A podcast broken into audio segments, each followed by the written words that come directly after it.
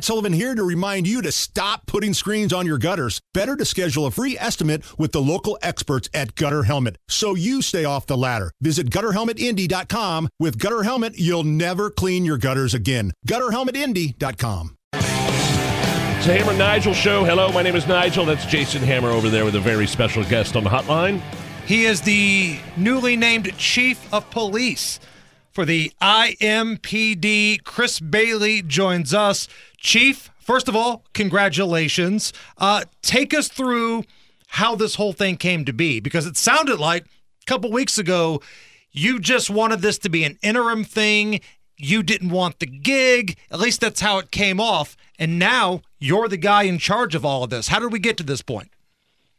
Well, first of all, thanks for having me on uh, this morning. This morning, this afternoon, guys. I haven't slept all night, so yeah, I bet. Uh, I bet it's been busy. It's a little bit different. So, yeah, I you know when I my my kids are very active and um, uh, travel sports and other things, and at the end of the day, I didn't want them to be burdened. Especially my daughter is 15 years. You know how you teenage being a teenager now is very tough and then you sure. add in the fact that your dad's getting talked about and scrutinized every day. I didn't want that to be a problem for her, so I just said, you know what, yeah, I've, I've had a good run.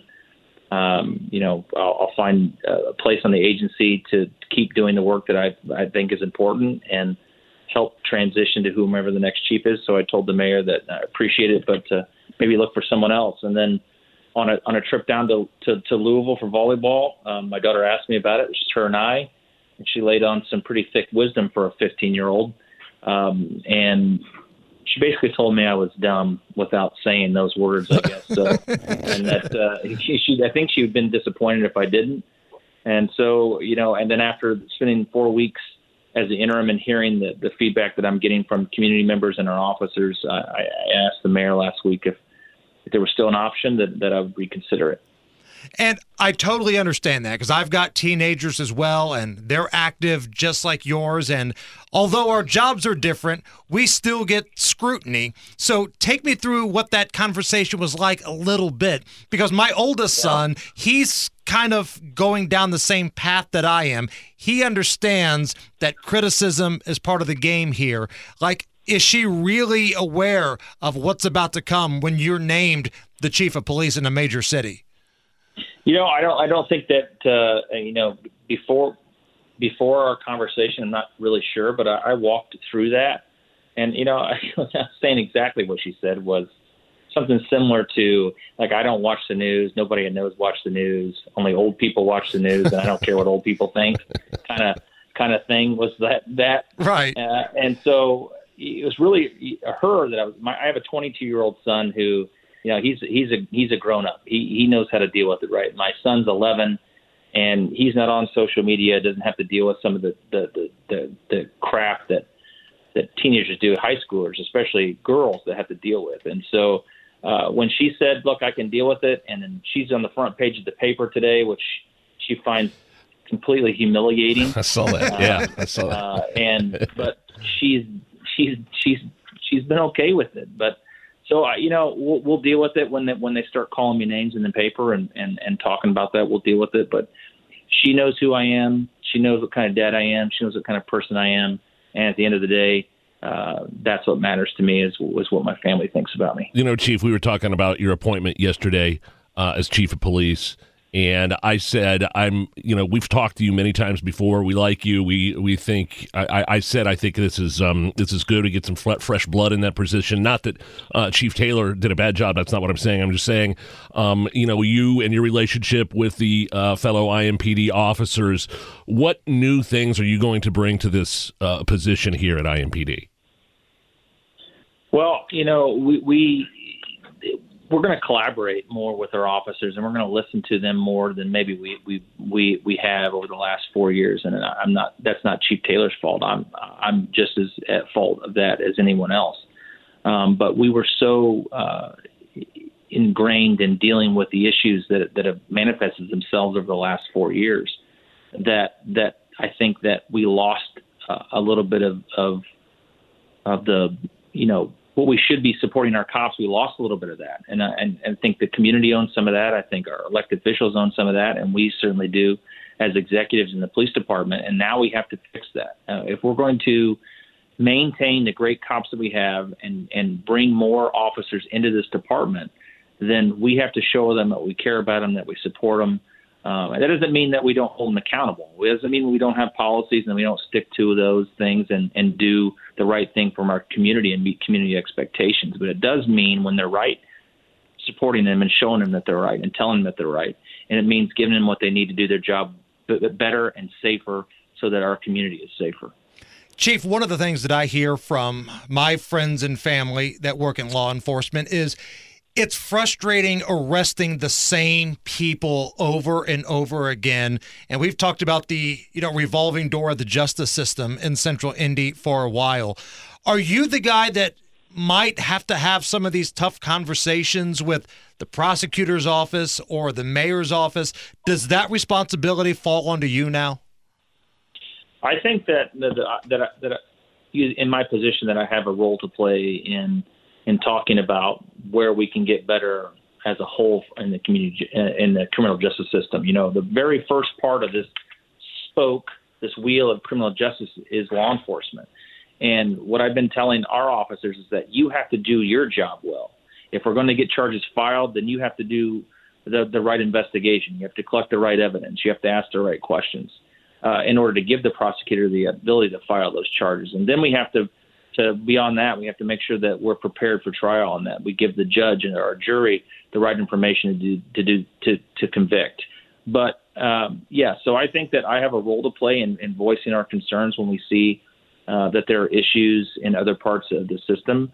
I, am not a I'm not a guy that uh, that that finds a lot of value in publicly shaming some of our of our partners. I just I, I feel like I I can have those conversations behind closed doors and be open, honest, and and and tell them my feelings on on you know where that where maybe they they they miss the expectations of our department and our and our officers. I'm not afraid to have those conversations, and I think that we're going to have some of those conversations here real soon with with our partners hmm. about specifically about bond uh, and about bail. No one wants someone who to sit in jail on a low level crime or misdemeanor who can't afford to get out of jail. But those individuals who victimize somebody with a weapon over and over, again, or who use a gun uh, to terrify and rob someone else, there needs to be a message that that behavior is unacceptable and there's going to be accountability for that. The new chief of police, uh, Chris Bailey, here for IMPD on the Hammer and Nigel show. What were you able to learn from your predecessor? You got pretty big shoes to fill. I mean, um, uh, Chief Randall Taylor, uh, you were his assistant for a number of years. Tell me some of the things specifically you were able to glean uh, from watching him lead? He, he he is the most patient man that I've ever uh, been had the honor of working around. Is like there's the rest of us are running around on this second floor, their hair's on hair on fire, or upset or angry. He's he, he is that calm, steadying force that just says, "Yeah, yeah, I'm going to think about this. I'm going to ponder it." And then, you know, he always has that wise advice that was driven and, and by his faith. Uh, and you know, I've always I always respected about, that about him. I never saw him angry, not one time in four years. Not one single time can I recall a time wow. where I saw him angry, and I can't say that about myself. I mean, frankly, I just can't. And but I'd go down there, I'd stomp down the hallway like a four year old, I'd go in there, right, right, and I, you know, I'd start to, you know, pontificate about whatever my feelings were, and you know, I, after about 30 seconds of watching him stare at me and say, "You need to settle down," without saying it, uh, you know, I, I calmed down and we come to a you know logical conclusion about whatever I was throwing a tantrum about. Well, Chief, it's a big weekend here in Indy. Uh, basically, you know into the fire, so to speak. You're the new chief of police, and the NBA All Star Games coming to town. Lots of tourism, a lot of big celebrities and parties. Uh, what does this weekend's plan look like for you guys? Well, I will tell you that no one plans for events better than than, than Indianapolis, and no one deals with them better than Indianapolis Metropolitan Police Department. And we've got great partners at, at the local level, the state level, and the federal level that are going to help make sure that we do everything that we can uh, to keep those visitors, residents, business owners, operators, fans safe uh, this weekend. We want everybody to have a great time. We want them to enjoy all the all the festivities that they can. We want them to come downtown. We want them to enjoy themselves. We want them to be responsible. We want them to treat each other with respect. Leave your guns at home, please. We've seen too many times how these simple conflicts, and you mix booze in it, uh, and then you have something terrible happen. And you know, I'm not. Uh, yeah, we're we're as ready as we can be. Uh, you know, we're going to have uh, lots of officers, over 200 plus every single day, visible and invisible. We're going to use technology. We're also deploying officers and extra officers in areas across the city where we see parties that are popping up at at bars and places in Broad Ripple or strip malls. Uh, we're monitoring Airbnb for particular issues, or, or those long, those short-term rental companies. I shouldn't say Airbnb, but short-term rental companies. Our nuisance abatement teams will be out. Business neighborhood services will be out to try to mitigate and shut these things down when they seem to be out of control or operating illegally. Well, Chief, congratulations. Uh, we're looking forward to uh, a great weekend here in Indy, and then moving forward, your leadership of the IMPD. And as always, tell your officers they've got support from the Hammer and Nigel show, and we thank you for your time. Thank you. I appreciate the support and happy to come on anytime. It's the Hammer and Nigel show.